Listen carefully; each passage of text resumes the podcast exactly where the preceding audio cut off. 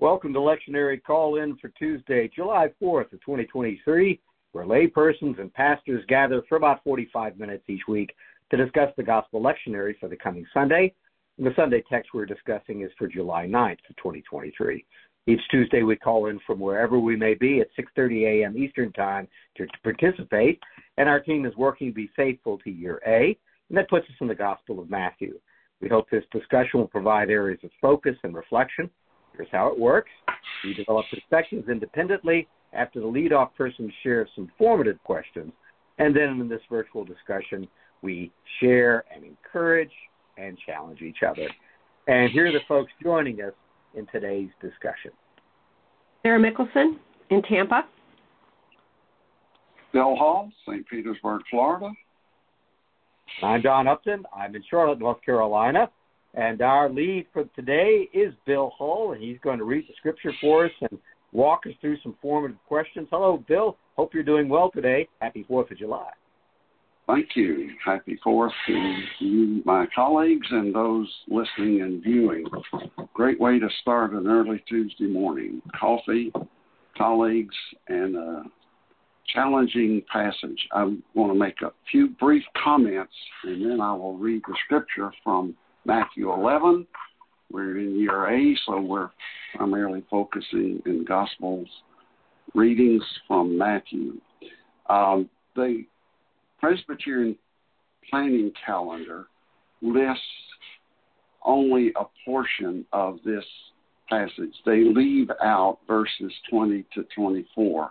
But in a moment, I'm going to include them for several reasons. Uh, first of all, they are included in Scripture. Um, Matthew chose to include this. And I'm troubled, and others are, by the Revised Common Lectionaries consistently avoiding the tough passages in the Bible. When you hear it, you will understand that it is tough. Even Walter Brueggemann, a leading light in biblical interpretation, has expressed concern about this pattern in the lectionary. Uh, one of our resources, Text Week, lists it both ways, and I have chosen to include the full passage. Um, because years ago, one of the most memorable communion services at Presbytery meeting, the host pastor said, You will note that the crust is on the bread, the homemade bread here. My folk who prepare communion always want to cut the crust off, and I've told them today they're not, because we need sometimes to chew on and wrestle with some of the difficult parts of Scripture and the life of faith. So, uh, we've got a lot to ingest here today and more than we can fully do. And finally, for the sake of the flow in Matthew chapter 11, I will read the lead in verse 15, and the passage is Matthew 11, 16 to 30. I begin with verse 15. Let anyone with ears listen. But to what will I compare this generation?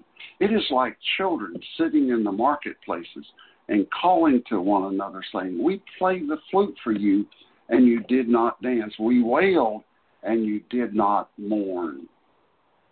For John came, John the Baptist, came neither eating or drinking, and they say he has a demon. The Son of Man came eating and drinking, and they say, Look, a glutton and a drunkard, a friend of tax collectors and sinners. Yet wisdom is vindicated by her deeds. Then he, Jesus, began to reproach the cities in which most of his deeds of power had been done because they did not repent. He said, Woe to you, Chorazin! Woe to you, Bethsaida!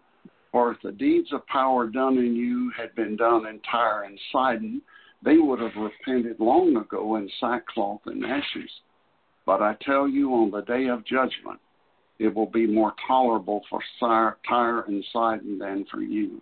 And you, Capernaum, will you be exalted to heaven? No, you will be brought down to Hades. For if the deeds of power done in you had been done in Sodom, it would have remained until this day. But I tell you that on the day of judgment, it will be more tolerable for the land of Sodom than for you. At that time, Jesus said, I thank you, Father, Lord of heaven and earth, because you have hidden these things from the wise and the intelligent and have revealed them to infants. Yes, Father, for such was your gracious will. All things have been handed over to me by my Father, and no one knows the Son except the Father, and no one knows the Father except the Son, and anyone to whom the Son chooses to reveal him. Come to me, all you that are weary and are carrying heavy burdens, and I will give you rest. Take my yoke upon you and learn from me, for I am gentle and humble in heart, and you will find rest for your souls. For my yoke is easy and my burden is light. The word of the Lord, thanks be to God. Now, I've noted for my colleagues in our pre recording conversations that these questions that I'm about to share grow out of my own struggle. And I say that because I've mentioned before that the questions that we have and the puzzlements that we have, I think, can be a rich resource as we preach and lead Sunday school classes and discussions and as we engage in our own journey.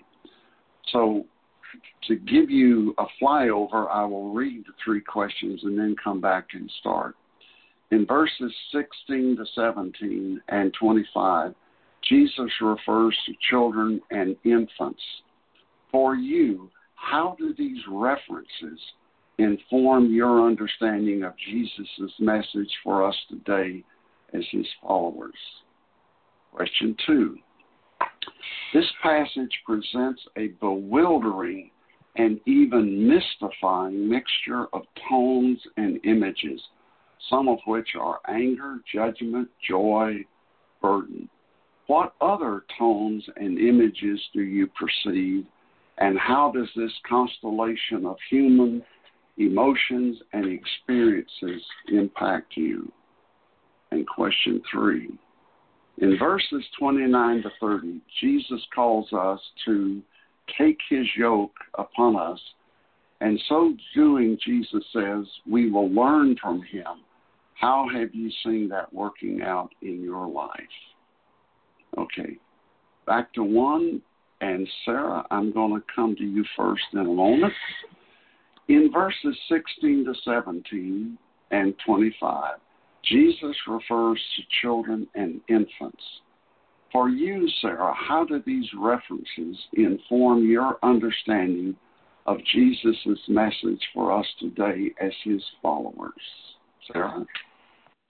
Seems to suggest to me that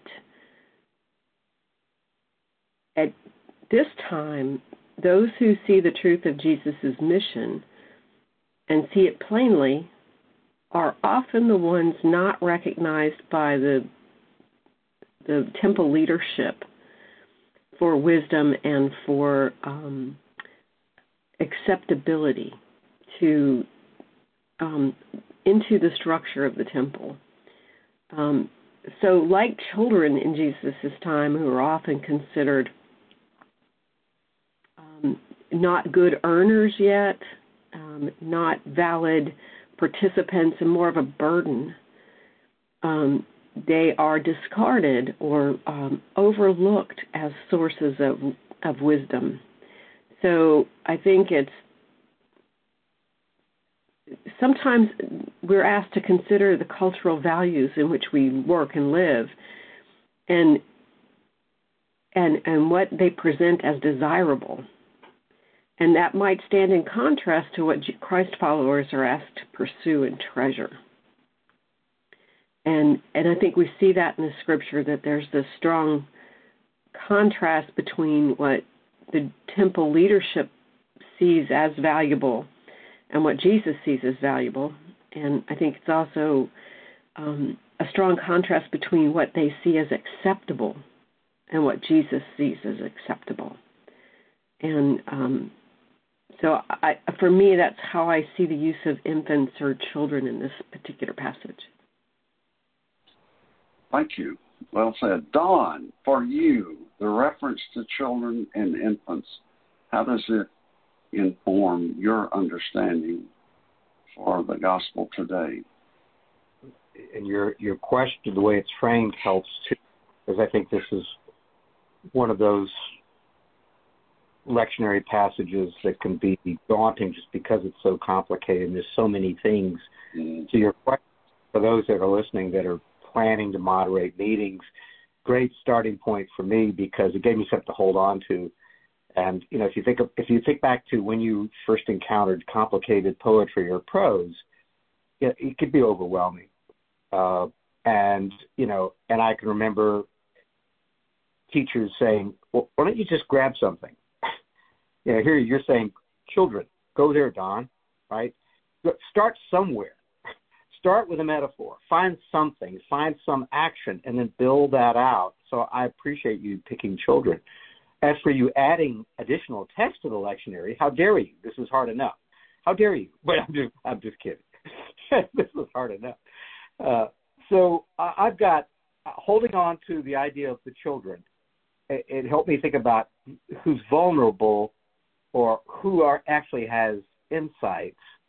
And it came down to me. It's he's talking about who's encountered the Christ already, and what do you do? You've encountered the Christ. What are you doing? And in this case, they're acting like children. And I know in other parts of the gospel, children are used differently than this. So I'm looking at the opening passage about children. This is not about the meek and mild. This is the, this, the first, the entry point on children is not about the vulnerable. It's about recklessness. This is my interpretation. Recklessness. Having seen the Christ, what do you do? You act like children playing. And um, I, a refusal to engage a refusal to take it seriously, a refusal to do anything more than play dress up with it. And I think there's the concept of like dress up, and it's not serious. It's like playtime.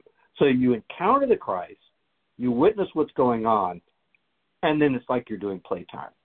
So I, this was crystallized by a very short piece written by Stanley Saunders in July, uh, July 6, posted July 6th of 14 where he's focusing on the failure of a witness to respond, which I think is pretty well put. And I'm going to quote him just, just a few lines and let this lie. Quote, one group of children wants to play wedding but can't get the others to dance. When the tune is piped, the other group wants to play funeral but can't get the others to mourn with them. I'll skip a few lines. The children all just sit hurling bitter invectives against each other, against one another. End quote. So, yeah, just I'm holding on to the children idea. Thank you, Bill. And this is a playing out not only of a lack of seriousness, having engaged, having encountered the work of the Christ. What do you do? And this is business as usual, life, silliness, uh, trivialization, dress up, and I think the poetry of this is what what what's being picked isn't just playing games. They play two specific games, two of the most serious things in the business of life: the newness and the promise of a wedding, haha, and the mourning of the loss of the beloved, ha ha. So I, I just thought uh, Saunders crystallized that for me so beautifully, and I'll just stop right there. Thanks, Bill. Thank you. Um, Sarah, I resonate with your emphasis that children represent the unexpected. And Don, your begin somewhere. You reminded me, whatever grade it was that we first dealt with poetry, I and all my fellow students were bewildered, and the teacher did a good thing. Tell me one thing you do understand from the poetry. Yes, you say begin there. And again, I will acknowledge this is a uh, bewildering passage.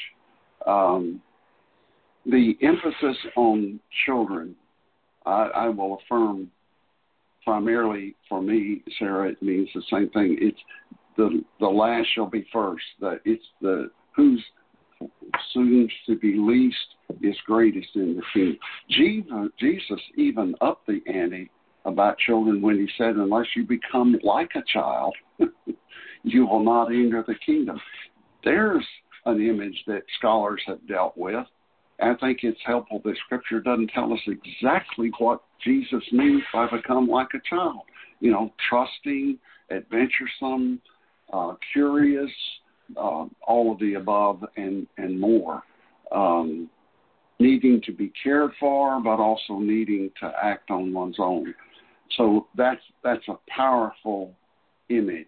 And my, my part of my question was, how does this impact your understanding of the message for today? And I will say, we're here to uh, celebrate all worship communities. One of the many things my wife and I appreciate about Palma Ceia Christian Church is the presence and high valuing of children and youth, along with the other ministries engaged in by this worship family. Jesus makes it clear and compelling in this week's gospel narrative and in many other places that children have much to teach us about God and our role in God's kingdom. I think we've only just begun to glean what God is teaching us uh, through children. Second question, and Don, I'm going to come to you first in a moment to repeat myself a bit. This passage presents a bewildering and even mystifying mixture of tones and images, some of which I discern anger, judgment, joy, burden. What other tones and images do you perceive? And how does this constellation of human emotions and experiences impact you? Don? We could go on and on on this one because it's such a massive, massive piece. So I'm just going to pick just a few ideas and let it lie. Uh, I I work in a space professionally that deals with or ministers to assumptive behaviors, often of leaders, that we do things a certain way because we do things a certain way because it's been done in the past, or I trust in the systems with which I inherit. And I think a part of this here. It's like it's one of the blockbuster things that are here because we start with, and I know I'm using children in different ways than you two were, but you know, it starts with children in terms of recklessness and silliness and triviality. And uh, and why is that? If if we start with you've encountered the, the the ministry of Christ, you've encountered the Christ, and therefore what do you do? I think it's it's a it's a nod towards the power of the assumptive behavior of everybody. I know I have in my heart. Even if I've, been, I think about the bright and shiny and wonderful things that I encounter every week. Uh, yet I go on. I don't change. And it, and not only is it talk about that that power of going on with your assumptions, but the power of human beings to trivialize, even in the face of the ministry of Christ. So you know, you you go on to the cross and the gospel, how the gospels deal with the, the final hours of Christ and, and how how Christ is mocked, and mockery is echoing in this to me uh, with the front end of the children. Uh, we mock the funeral, we mock mourning and loss, we mock the wedding and the future, and and and your beloved, and I mean all of that is just held up as the starting point for this. So I'll ju- I'll, I'll just say I, I think what, what's coming out of this is the power of the assumptions that we make in our lives and our power to mock. And and in the past we talked about uh, Christ riding to the gate and folks laying down their cloaks as he's riding into the city. And this is my personal position. Uh, that I think it's important to read that as a dress up story. I think it's more powerful if the people that are laying down their garments and celebrating Christ, that that's just a tradition. That, that of course we celebrate kings, and there's going to be another person to ride through that gate in about an hour, and they're going to celebrate that person because they're playing dress up. That even those that have touched and seen the Christ can still engage in superficial mockery, and it's a it's it's a powerful start to to this. So I'm kind of continuing the idea of the children and dress up to say this is this is dark, but also confrontational in a way that I think tells me. And by the way, we're you know we're meeting at 6:30 a.m. The sun hasn't come up yet. You know, when the sun comes up, what am I going to be focused on? You know, because I have the power to trivialize anything I want to. Uh, it's a real challenge. Thanks, Bill. Thank you, Don. Sarah, your reflections. Don, I'm right there with you. I I think that this is exactly that. Um, you know, in contrast, for me, I hear in this passage we're talking about the tones and images and constellation of human emotions. I hear discouragement. I hear heartbreak. I hear rejection.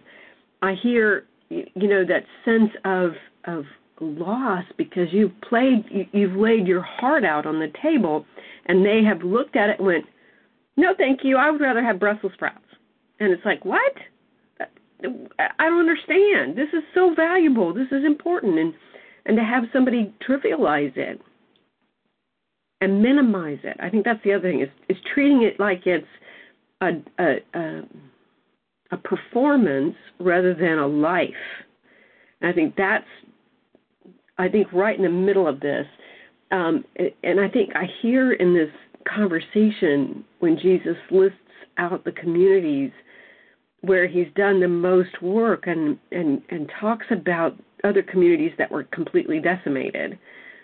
Um, he lifts up what he'd hoped for, and and and how much that he offered, what this what this would have meant um, if if the kingdom of God had been brought near and they had they had um, fully embraced this opportunity instead of looking at it going, no, thank you, it's sloppy Joe night down the street, we're going there. You know that that sense of um, uh, just tossed away.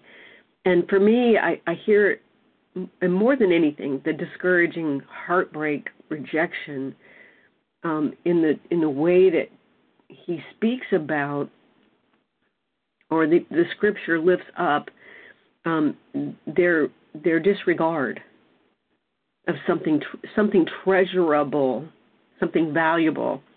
It's almost like he offers them um, untold wealth, and they go, "No, thank you. We're going to go pick up coins." You know, it's kind of like I, I don't know how else to describe it except you know the woman at the well goes give me the water that that will sustain me forever so I won't have to come to this well all the time. It's that contrast to that story a little bit too um, for me. And I I'm right there with you. And I think you're spot on with the dress up and the calling names and the the the exchange between um, the children. It almost feels like that's the way he sees the Sanhedrin and you know that kind of perspective about the temple structures in Jerusalem. Thank you, Sarah.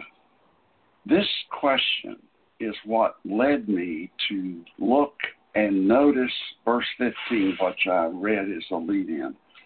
The New Revised Standard Version renders it as let anyone with ears listen there are some alternative texts that say, let anyone with ears to hear listen. In other words, if you're ready to listen and learn, then this is what follows. So that's a signal to me from Jesus and Matthew and the compilers of this narrative.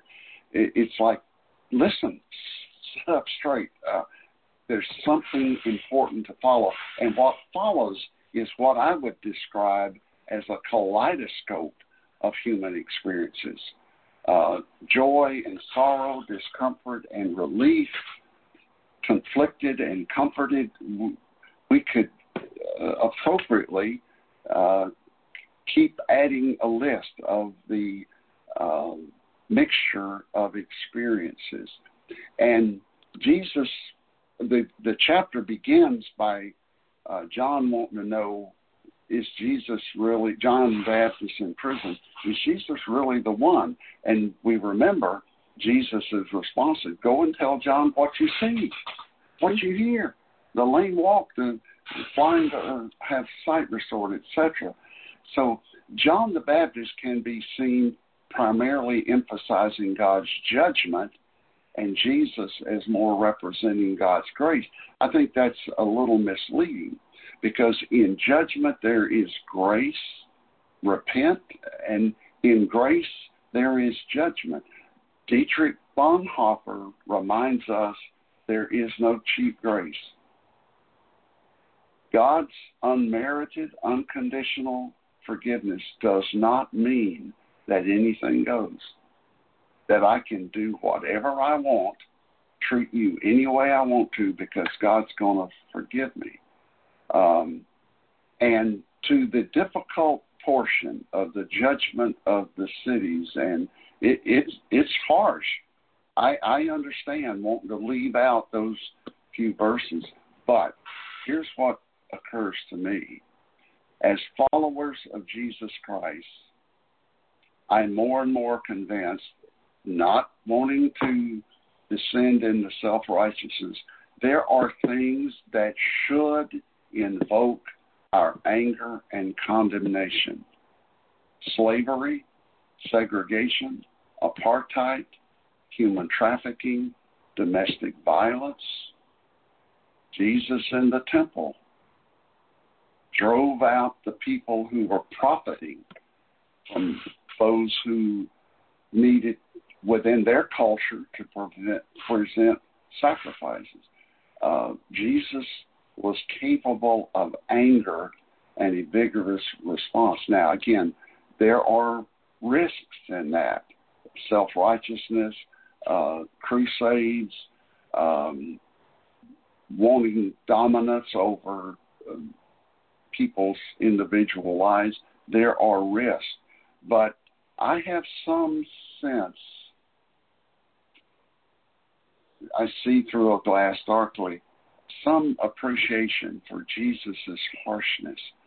There are realities that simply go against um, what God wants this world to be about. Okay, the third question. In verses 29 to 30, Jesus calls us to take his yoke upon us. In so doing, Jesus says we will learn from him. How have you seen that working out in your life? Now, as the spouse of a gifted musician, um, I have a great appreciation for what how music reflects the human experience. And I can't do it, but I wonder what a composer would do with this passage. how would you musically represent the frustration and the harshness, and then end with, let me read it for us again. Let me get to it. Come to me, all you that are weary and are carrying heavy burdens, and I will give you rest. Take my yoke upon me and learn from me, for I am gentle and humble in heart, and you will find rest for your souls. Here's the part that really confounds me. For my yoke is easy and my burden is light. I want to say, Jesus, really? It's easy and light? How so? I, I'm not sure what that means.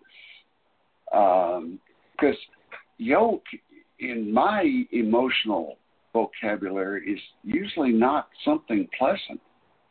It's a, a, the yoke of oppressors, the yoke of slavery. It has to do with limiting freedom or someone being forced to work for the betterment of another at the cost of one's dignity. Now, clearly, that is not what Jesus had in mind. So it, it has occurred to me because I've wrestled with this that a modern equivalent could be that the yoke Jesus offers is to use our modern terminology, boundaries and agencies. Sarah, another one of Bill's both ends. boundaries. It is not true that Jesus Christ says anything goes.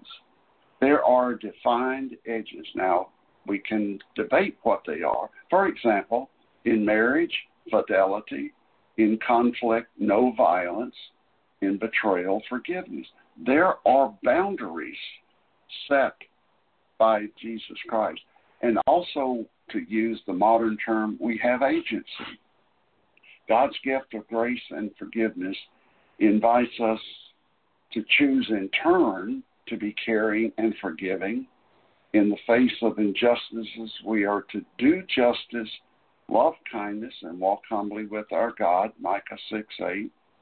Bannered very appropriately and powerfully at Palma Ceia. We are to work for the greater good, but we are to do so in another juxtaposing of human emotions.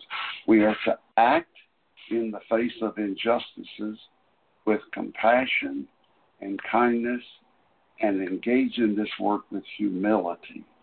Easier said than done.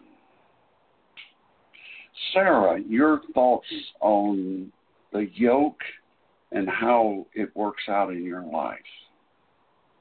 It seems like in Jesus' time that the yoke is a sharp contrast.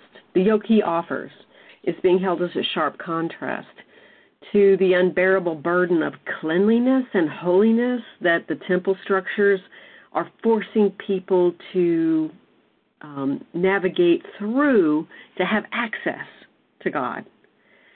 And and I think Jesus is implying that the dress up required by the, the, stru- the structure of the temple and the rules of the temple and the approach of the temple and the, the location of the temple, those things are all in direct contrast to how he sees the approach to God. Um, and Jesus suggests that all that's required to follow him is by is to follow him and by doing so that we are walking in relationship with God already. I think that's a, a huge shift in what's required of a believer at the time.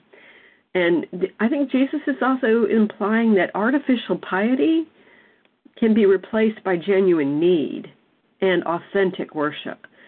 Um, and, and that all, although we are yielding our self will to follow God's will, which I think is a, yoke of sorts, um, the benefits of doing so will put us in concert with God and in relationship with God. And in doing so, we will feel less um, out of step with our own selves, if that makes sense. I'm not sure. Um, but it, it would seem to me that you live in uh, um, in tune with God versus out of step with God. So I I don't know how to articulate that, but I think you're I think that even takes that making up or that um, dress up and pretend play thing that the kids are doing at the beginning of the scripture. Um, that looks from the outside what the temple structure is doing. And Jesus is inviting us into authentic living. That's very helpful, Sarah. I, in fact, typed some notes that contrasting the yoke of the temple establishment with the yoke of Christ. A, a new thought for me. Thank you. Don, your reflections. The, this wouldn't work for me so well, if not for everything that leads up to it. So we have the stark contrast, starting with the children, the cynicism, the play, acting, the dress up, the power of us to, to just wipe out. And then, Sarah, you said something in the your response to the second question. You used the word decimated. So you go from the children to just decimation, and it's shocking. At the same time, isn't it shocking how easily I'll turn to myself. I have the power to dismiss beautiful things, to dismiss love, to dismiss what these children are really mocking the love of people, the loss, the hope, marriage. I mean, you know, it so it sets this up to therefore, you know, what does the two sides of this look like? So I'm going to hold out yoke as a neutral term instead of you know you can use that you can turn it into good or bad. But I'm going to say neutral. And, and two ideas that I would offer. One is um, the work, the labor, the business of life. All right, so you've got the stark contrast. Sarah used the word decimation, the mockery, the trivialization, the cynicism. Is that living? I think Christ is like you've you can you've actually seen what I do.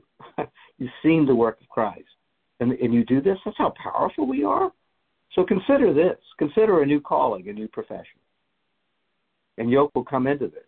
So the analogy I would give today is, and I'm holding this up because this is something I get to work with every day. Is you know, people say, well, I want to work with somebody that has an applied experience. I want somebody that has experiential experience. I want some people to be trained with hands-on. I want to have workplace learning. Uh, and I think that's an analogy to the work and the labor and the competencies and the skills and the discipline that Christ is bringing into this towards the end. You know, I like we can debate whether the lectionary team should have cut the heart out of this, which now, Bill, you've made your point, and I'm with you. It should have been in there. But at the end, you're back to the yoke, which is therefore, what's your profession? What's your calling? Uh, you know, Apostle would say, the bond servant of Christ. You're you're in. You've got work to do and it looks a lot happier and brighter than being, you know. So what's the yoke? So let's say, learn with me, do, serve, see. Don't play dress up. This is a happier world. This is a this is a world that you can delight in. I don't know about you. I've had moments in my career where I can wake up every morning and say, I actually am so delighted to get to do what I do. And I think that's what Christ is now kind of like pulling the. All right, we're going to do dress up. Pull the curtain back on this. Real life, the business of life. And so, what does the yoke have to do with that? I think that a yoke at the time is not meant to be onerous, but a good yoke is purposed engineered. And so it's a feat of engineering. It, if it's well engineered, it, it is to do with the health and the endurance of the, the, the, the beast that is yoked, but also it's the purpose is for the work to be done effectively. So there's an engineering here that may be hard to, to look at today, but a well engineered yoke is light. Is light. It makes the labor possible. It allows the field to be plowed or, or goods to be transported. So I'm not saying we're compared to the beast that pulls does it, but we're I think asked to think about what is it to participate in the business of life the real business, the serious business of life, love, marriage, funerals. What does it really mean having seen the Christ? And I think it's more about participatory work, the tactile work, seeing the returns, seeing the outcomes of what we're doing. And, you know, am I being cynical and do I mock things because I think life's hard? That I don't want to be serious about it? My Christ is going, by the way, you know, you may want to mock it and be cynical about what it is to see the Christ, but it's good work. And the yoke is light. It is well engineered for your participation. So again, good labor, competency, skills. Learn with me. There's the learning. It helps you learn. You can learn how to do this better and better. And of course, the letters that follow Matthew are all about how do we learn. Oh, made a mistake here. Make a right turn. Can do it better. You can do it in a more excellent way. And I think yoke is connected to the excellent the excellent way. You need a good yoke. I'm not exhausted at the end of the day. I have a good yoke, not a bad yoke. so I think the metaphor is pretty pure, or at least neutral there. So uh, I see we are almost out of time, but before we go, we bit off a lot here with some really great questions, Bill. Let's just see if there's anything else anybody wants to close with before we say goodbye. I'm going to add that a yoke is traditionally pulled by two animals. Um, the Oxford Dictionary defines it as a wooden crosspiece that is fastened over the necks of two animals. And I think the implication here is Jesus is the pair, the other half of the pair. So when we're pulling in a yoke with Jesus, it's a lighter burden than when we try to do it alone. And, and I think that's the better, interesting perspective. I would simply add thank you, colleagues. Thank you. And, and for those listening in, thank you for being a part of this conversation. And uh, it, I don't think there's been a week without comment, at least in my life. Folks want to dive in and uh, and talk about this. And and I'll say not not just necessarily with affirmations, like hmm. I think there's a more excellent way to have talked about that. I got challenged a couple of times this last week. It was it was a lot of fun and meant a great deal to me. So we thank you for your uh, your input. Uh, Palma Ceia Presbyterian Church makes this podcast possible. They're at 3501 West San Jose. That's in Tampa, Florida. For more information, you can go to palmaceia.org. That's P A L N C E I dot org. Check that out. We always recommend that to you for great sermons, discussions of other lectionary passages, disagreements, prayers, outstanding music, opportunity to take communion. So check that out. And you are always welcome. And we'll see you next time.